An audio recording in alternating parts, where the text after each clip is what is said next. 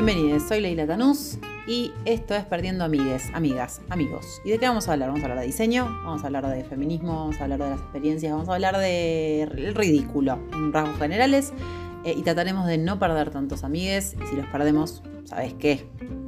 Así es la vida.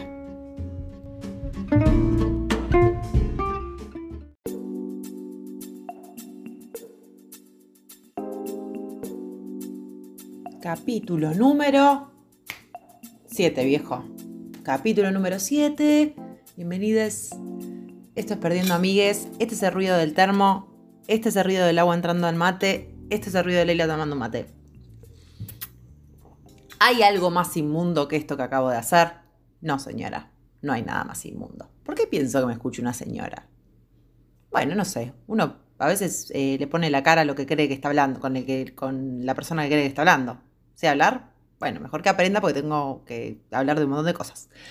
Me voy a terminar de tomar mate con ese ruidito tan agradable en volumen número 25. Vamos a dar eh, comienzo al capítulo número 7 que em, me pareció que debía llevar este nombre, aunque no es muy descriptivo, que sí pero no, sí pero no, sí pero no, pero no importa. Eh, lo importante va a ser el contenido. Sustentabilidad e indumentaria. Bien, es un tema muy complejo em, porque hay multiplicidad de interpretaciones sobre esto que, estoy planteando. Hay muchas vías, muchos caminos para entrarle al tema. Em, es algo muy nuevo, aunque ya en, otros, en otras partes del mundo no es tan nuevo y está súper instalado. Pero bueno, vamos a intentar hablar desde acá, desde, ¿no? Como desde la periferia, desde nuestro contexto, nuestras eh, políticas económicas, políticas políticas, eh, bueno, desde acá. Eh, y creo que eso es lo que le va a dar el jugo interesante a pensar esto, ¿no? La sustentabilidad y la indumentaria. Em, la idea es... Me suena el dedo, perdón. la idea es como contar un poco el panorama, ¿no? No va a ser eh, un capítulo de data, sino como un panorama, eh, de, un, panorama crítico, como pensarlo en términos de, sí, qué interesante todas las características que tiene, pero plin, plin, plin, ¿no? Porque me parece que hay, hay temáticas eh, que están sufriendo esta cosa del baño de bondad, como es indispensable que esto suceda y el mundo va a cambiar si lo hacemos. Y la verdad que sí, pero no olvidemos la estructura, no olvidemos eh, el recorrido histórico, no olvidemos dónde estamos, con quiénes nos relacionamos, qué capacidad productiva tenemos, cuál es la infraestructura, porque si no estamos olvidando de todo. Em, y más en términos de indumentaria, ¿no? Que está relacionada a una estructura totalmente... Eh, eh, de consumismo al palo. Entonces hay cosas que empiezan como a, sonar raras. A sonar raras cuando se las pone juntas, a sonar raras cuando vemos si tienen factibilidad o no, eh, si eh, eh, tiene un sesgo de verosimilitud o no. Em, y todo esto lo quisiera atravesar, por un lado, por, desde y en la facultad, por lo menos en la Facultad de Arquitectura, Diseño y Urbanismo, que es donde formé parte y donde tengo un poco de experiencia en este campo. Y por otro lado, em, lo que tiene que ver con, vamos a poner, me, complica decirlo, pero digo, en términos del mercado. Porque mm, temo que no sea algo que tenga mucha aplicación. Em, pero bueno, vamos a hablar un poco de esto. Em, de esa relación entre cómo se produce, cómo se piensa, cómo se inserta en el diseño, cómo se plantea ahí, y por otro lado, cómo entra al mercado, cómo se consume o cómo podrían ser sus potenciales eh, modos de ser consumido. Pero primero para poder entrar a esto es como un poco tenemos que definir qué es sustentabilidad o por lo menos entender las palabras claves, como estoy gritando, las palabras claves que lo definen, que, que definen su contorno, ¿no? Para poder saber si realmente estamos llegando a eso, si no estamos llegando a eso, si tiene aplicación o no. Eh, me hice algunas anotaciones de definiciones eh, con las cuales yo vengo trabajando hace un tiempo. Em, y que me parece que son relevantes a la hora de pensar este término. Eh, la primera definición tiene que ver con em, la ligazón de eh, la acción del hombre con su entorno. ¿Sí? Eh, como la sustentabilidad habla de esa relación por completo. Después podemos avanzar y decir, bueno, ¿cómo tiene que ser esa relación? Pero en primera instancia se caracteriza por eso, por establecer las condiciones de la relación entre el hombre y su entorno. Mm, llámese naturaleza, llámese contexto urbano, da igual. Em, ese entorno puede tener características múltiples. Entonces, ahí ya tenemos algo que tiene que ver con no solamente eh, los elementos, o sea, la naturaleza por un lado, eh, y, mantenerla en su estado, digamos, su estado inicial la mayor cantidad de tiempo, sino como la relación que tiene el hombre con ese entorno, esa naturaleza, ese, ecosistema particular. Em, luego, como que hay otras eh, características que empiezan como a entrarle por el lado de, bueno, ¿cómo es esa relación? Bueno, y habla de un equilibrio, equilibrio, equilibrio, un equilibrio, ¿no? Que tiene que existir entre cualquier especie en particular con sus recursos. O sea, nosotros somos una especie y nosotros tenemos que entender cuál es nuestra relación con ellos y mantenernos en equilibrio. ¿Sí? O sea, esos recursos que nosotros tomamos para poder subsistir, en el mejor de los casos, la mayoría de los recursos que nosotros explotamos de nuestro entorno no son para subsistir, sino son para reproducir hasta el infinito y más allá y seguir vistiéndonos cuando ya tenés una prenda eh, que fácilmente ya te cubre esa necesidad. Pero bueno, pero en particular la sustentabilidad intenta hablar sobre eso. ¿Cómo podemos llegar al equilibrio de esa relación de la especie, en este caso nosotros, con los recursos? Em, luego viene otra característica importante que tiene que ver con tratar de suprimir la anulación em, de alguno de esos ecosistemas. ¿No? Em, y tener en consideración a generaciones futuras. Entonces, e, en, este doble juego de intentar que todo siga su curso, que los recursos que yo utilizo puedan desarrollarse y desdoblarse a lo largo del tiempo para futuras generaciones, me parece que ya está dándonos un marco bastante grande. Es, recapitulando un poquitito, el hombre en relación a su entorno, que tiene como fundamento que haya un equilibrio, un equilibrio en función de los recursos que toma, eh, para su subsistencia en el mejor de los casos, y que todo esto eh, no suponga una anulación de ese recurso en, digamos, y en consecuencia de ese ecosistema para generaciones futuras. ¿no? Esto a grandes rasgos, seguramente va a venir alguien, un especialista en sustentabilidad, y me diga, acá Leila, te faltaron mil cosas, pero me parece como fundamental tomar estas palabritas eh, a modo general como para que entendamos por, por qué lado quiero entrar eh, para ver si comparten este punto de vista o no lo comparten. Que es lo más importante, ¿no? Como que saber cuáles son los puentes que nos unen entre todos y poder construir una idea que pueda empujar esto hacia adelante. Em, y lo último, eh, que es muy importante dentro de esto de la sustentabilidad y sostenibilidad, más que nada la sostenibilidad, es que tiene en cuenta y toma en cuenta las condiciones sociales, políticas y económicas de ese conjunto social. O sea, de ese grupo de hombres en relación de su entorno. Paréntesis. Digo hombres porque, bueno, patriarcado. Y yo esto se lo voy a dejar a patriarcado. Que todo el mundo se esté viniendo abajo. Toma, patriarcado, esto es tuyo. Por eso digo hombre. Podríamos decir humanidad. Vamos, podemos decir humanidad. Pero bueno, digo hombre específicamente porque básicamente esto es culpa de patriarcado, capitalismo. Mm, mm, mm, Bien. Me he vuelto loca. Puede ser. Entonces, este último dato me parece fundamental que tiene que ver con lo sostenible, ¿no? Eh, que hay condiciones específicas y particulares de lo social, de lo político y de lo económico dentro de ese conjunto de humanos que entran en relación con su entorno y que entran en absoluta relación con el equilibrio eh, de la explotación de esos recursos o no. Eh, bueno, palabras que estaría bueno que tengamos en mente ahora que vamos a ir avanzando en, en este este recorte que quiero hacer que me parece interesante para pensarlo, que no hay conclusiones definidas ni estáticas como siempre digo, sino que, bueno, son maneras de pensar y, acercamientos.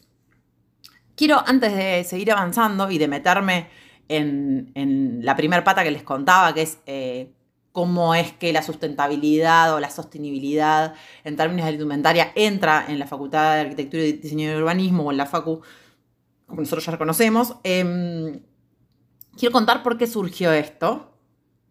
Eh, o por qué me surgió este tema, eh, hablando con eh, exalumnas, con, actuales colegas, mirando un poco el entorno, atravesando los pasillos de la FADU y menos tal vez el rubro per se, ya vamos a entender por qué, me di cuenta que hay como una, hay como una, hay un desfasaje entre la idea que nosotros tenemos de la sustentabilidad en la indumentaria y lo que factiblemente eso puede llegar a ser. Em, hay, como, hay como un desencanto, podemos ponerlo en esos términos, em, y, estas características como que eh, salieron a flote en muchas conversaciones, tanto con colegas como con exalumnas, alumnes, em, que me acercaron la misma inquietud, que compartieron la misma inquietud conmigo, que tiene que ver con esto, como, ah, bueno, sí, bárbaro todo esto, muy lindo el tema de la sustentabilidad, que ahora vamos a ver cómo se inserta en la facu. Pero salís a la calle y esto, y esto es inviable. Esto no puede aparecer en una, en una tienda, esto no lo podés vender, esto no lo podés producir, esto no, no. Y ese desencanto es el que hace en algunos casos, no en todos, porque hay muchas personas y muchos diseñadoras, diseñadores y diseñadores em, que sí toman ese camino, que es durísimo y que implica un montón de guita y que implica, bueno, empujar, empujar el horizonte todo el tiempo. Pero hay otros que terminan diciendo, ¿sabes qué? Bueno, da, sí, da. Ya fue, listo, dame, ¿qué tenés? Rayón viscosa a la verga, sí, dame, dame, dame, ¿cuánto? Dos piezas, ya fue todo, listo, vamos a cortar, ¿cómo cortamos? No importa, ti sobrante, Tira, tira después ahí, después los pibes del basurero los levantan. Bien, se entendió, se entendió el contexto. Em, y me parece que esa responsabilidad está en nosotros, y cuando digo nosotros digo los docentes, les docentes de FADU, cuando abordamos este tipo de temáticas. No tenemos que vender purpurina, no tenemos que vender ilusión. Es responsabilidad nuestra, porque el hecho de que estos temas se inserten en la instancia de capacitación, de profesionalización, es nuestra. En el momento en el que nosotros nos pusimos a pensar dentro de las aulas de VADU, che, ¿qué onda esto? ¿Podríamos producir de manera un poco más responsable? ¿Se puede pensar la idea de crear materiales que no, en donde no intervengan, no sé, un exceso de, utilización de carbono, un exceso em, de materiales tóxicos para el medio ambiente o de bla, bla, bla. Se puede, se puede pensar en utilizar materiales eh, biodegradables puramente para indumentaria. ¿Cómo bueno, eso lo abrimos desde la facultad. Em, ¿Por qué digo esto? Suena un poco idólatra. Pero esto no, salió de un, un, magnate de la textil eh, del rubro textil diciendo, ah, pongo plata en esto, mirá, vamos a hacer reutilización de, material, lo vamos a procesar. No, no, no, no sale de ahí. no, sale de ahí. Sale de otro lado. Entonces, bueno, estas inquietudes que van, que fueron surgiendo y que me fueron acercando y con las cuales eh, concuerdo completamente, primero radican en esto, en, este, en esta purpurina que les vendemos eh, desde FADU, en el momento en el que, y ahí pongo un poco en contexto, Em, durante 3, 4 años, ya no sé, 3, 4 años será. Em, yo daba clases en una cátedra de diseño del nivel 2 y 3 o 3 y 4, ahora, bueno, no sé, eh, 3 y, bueno, sí sería 3 y 4 en realidad, los últimos dos niveles de, diseño. Eh, nosotros en una cátedra específica, no viene el caso mencionarla, eh, dábamos em, como una aproximación bastante novedosa, que, la verdad que no estaba eh, tan en circulación en FADU, tal vez sí de manera mínima por ahí en algunos trabajos en otras cátedras, pero bueno, en este caso, en esta cátedra estaba como muy centrado en eso, en el, desarrollo de biomateriales, o sea, materiales que pudieran ser construidos desde eh, materiales biológicos o materiales naturales o materiales eh, que fueran sintéticos, pero que estuvieran que tuvieran un procesamiento más benevolente para el medio ambiente en algún punto. Y, Y bueno, y fue insertado en, una, en, un, en, casi todo un cuatrimestre, o casi todo un año de trabajo en donde les, eh, bueno, les proveíamos un poco de información, en donde habilitábamos un espacio de laboratorio, en donde ellos podían, en donde todos los alumnos podían explorar cuál era la materialidad que mejor iba con lo que ellos querían proyectar y cómo se podía construir. Em, estamos hablando de materiales realmente muy extravagantes, no sé, materiales que podían surgir de la, eh, de la leche o de algún producto similar o de algas o de un montón de cuestiones súper interesantes. Realmente fue un nivel de exploración que, de, la cual estoy muy orgullosa porque la llevamos adelante con mi compañero eh, Leo Brandetti en, su momento y le pusimos, la verdad que le pusimos todo porque nosotros éramos los que estábamos dando la cara eh, en un campo que estábamos, incluso nosotros explorando y tratando de ver cuáles podían ser los espacios de seguridad que le podíamos dar a esos alumnos. Y le pusimos un montón de toro, o sea, fuimos y, nos sentamos con las pibas y les pibes ahí a tratar de explorar cuáles eran las mejores maneras. Y luego, con esas materialidades ya concretadas a una escala muy baja, muy chiquita, en donde lo secaban en su casa, en donde lo producían en cacerolas, en donde, ¿no? Como muy esa escala, producíamos perdón, producían ellos, nosotros no lo producíamos, eh, nosotros acompañábamos el proceso, eh, producían una, serie de prototipos o de piezas o de prendas, como quieran llamarle, sobre el cuerpo, que eran bastante grandes. Y la verdad que a una escala como la que hacían ellos era muy duro, muy difícil. Imagínense que la mayoría de los alumnos de FADU viven en capital, en un departamento monoambiente, ¿cómo haces para secar una baba de leche? O sea, es es imposible. Pero bueno, lo hacían y llegaban a un puerto. En algunos casos hacíamos materiales análogos, es decir, materiales que tenían las características principales, la mano, o sea, cómo se sentía en la mano, el estiramiento, no sé, la, eh, la, rigidez, la elasticidad. Pero que no era el mismo material, ¿no? Pero que asimilaba eh, un poco de sus características y ellos tenían ya todo su proceso de investigación realizado, o sea, cómo lo construyo, ta, ta, ta. Bien, bárbaro. Abrimos esa puerta. La verdad que la abrimos con muchísimo trabajo. Em, eh, les instalamos una duda que es como, ¿esto se puede hacer? Y eso para mí me parece como, me pareció reflejero. Pero a medida que empezó a pasar el tiempo, me di cuenta que, y voy a explicar esto, que es un poco un engaño.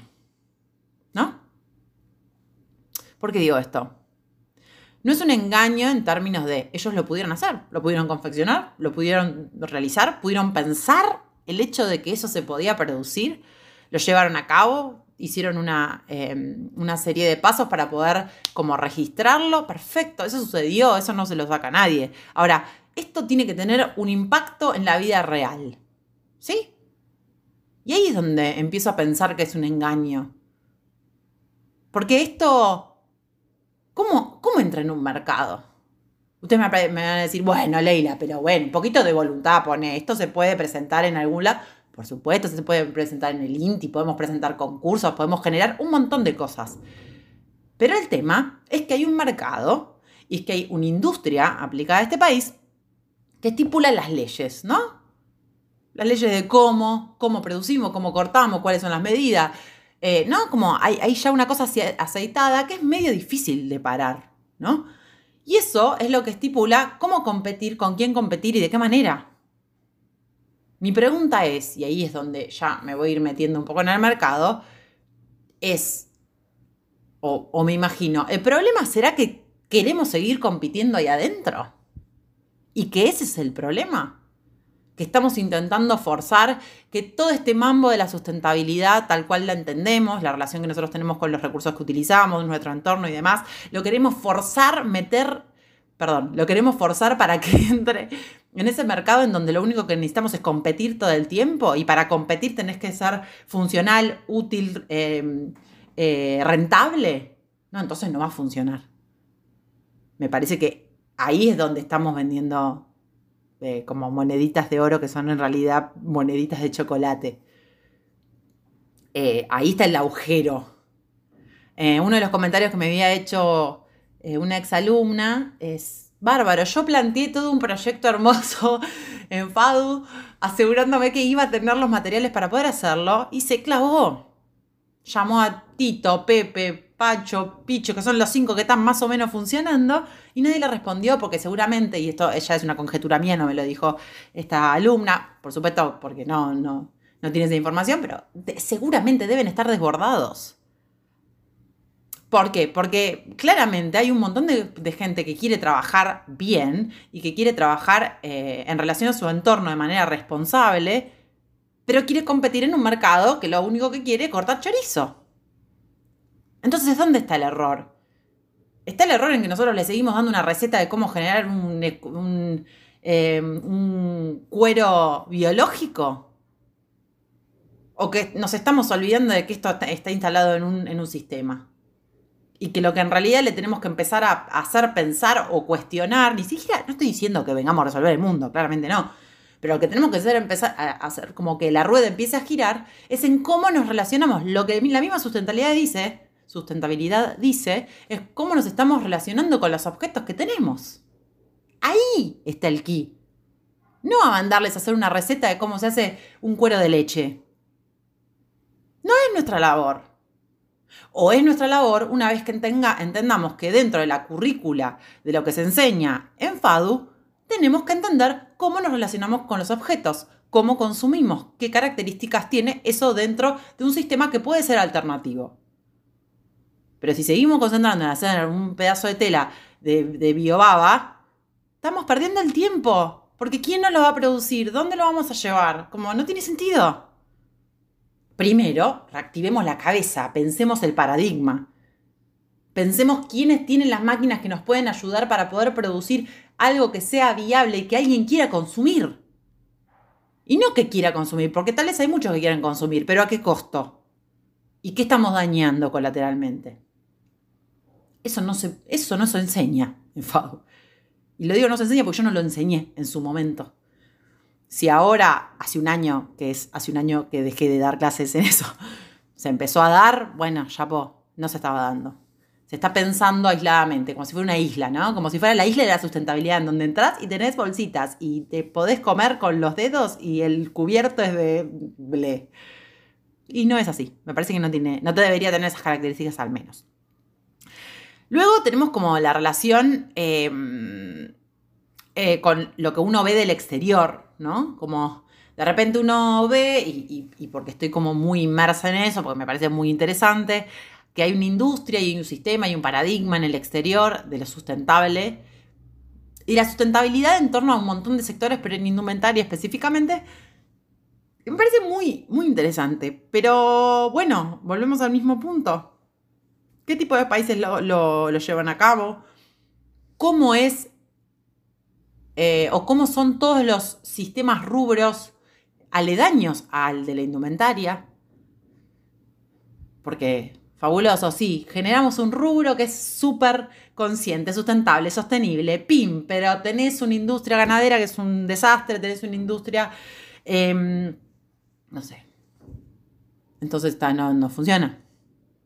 Entonces, esto que empezó siendo como, hablemos de sustentabilidad indumentaria, algo chiquito, empieza a ser como básicamente todo el sistema de producción y de consumo. Em, empieza a terminar siendo ese capitalismo.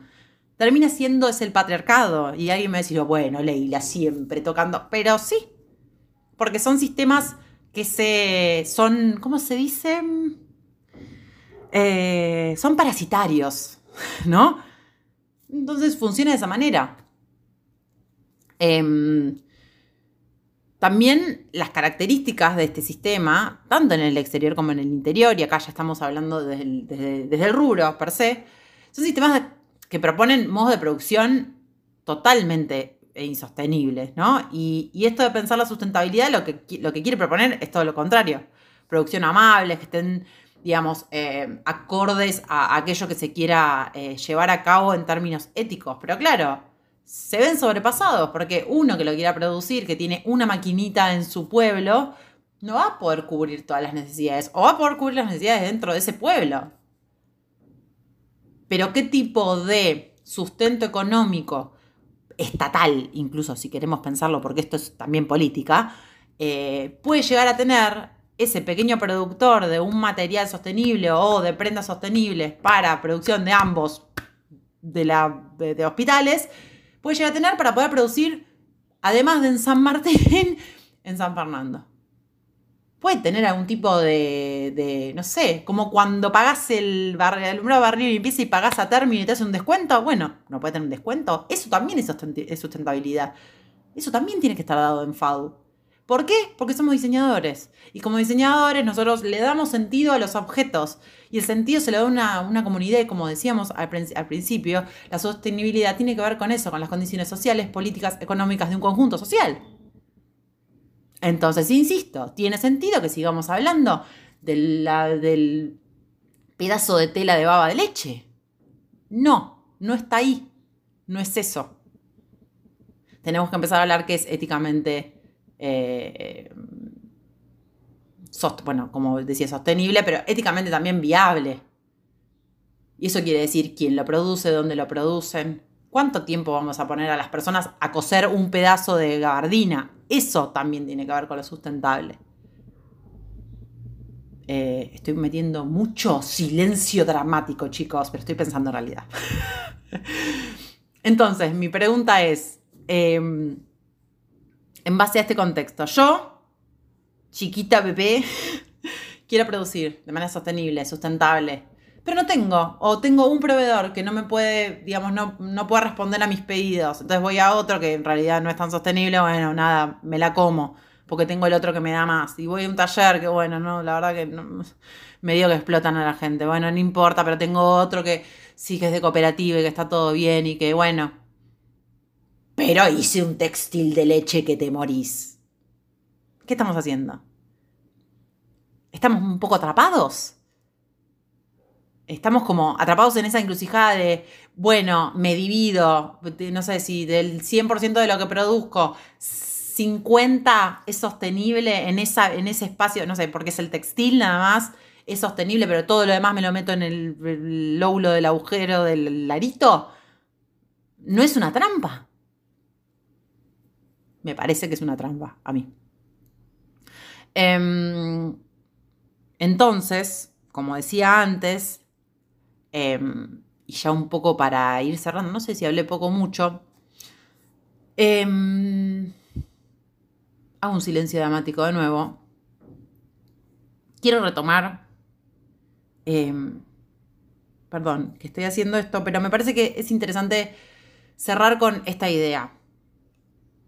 El modo en que nosotros nos relacionamos con los objetos ya producidos va a determinar las condiciones en las que producimos, como diseñadores en este caso, eh, lo que sigue para las futuras generaciones, que era un poco lo que decía la definición.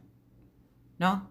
Entonces me parece que el principio de todo esto no tiene que ver con ser sofisticados y creer que vamos a generar un nuevo paradigma de pensadores eh, proyectuales que tienen un laboratorio de ciencia dentro del coso. Bárbaro. ¿Va a funcionar el día en que antes tengamos un taller de cómo nos pensamos como seres humanos en relación a los recursos, en relación a los objetos, en relación a los procesos?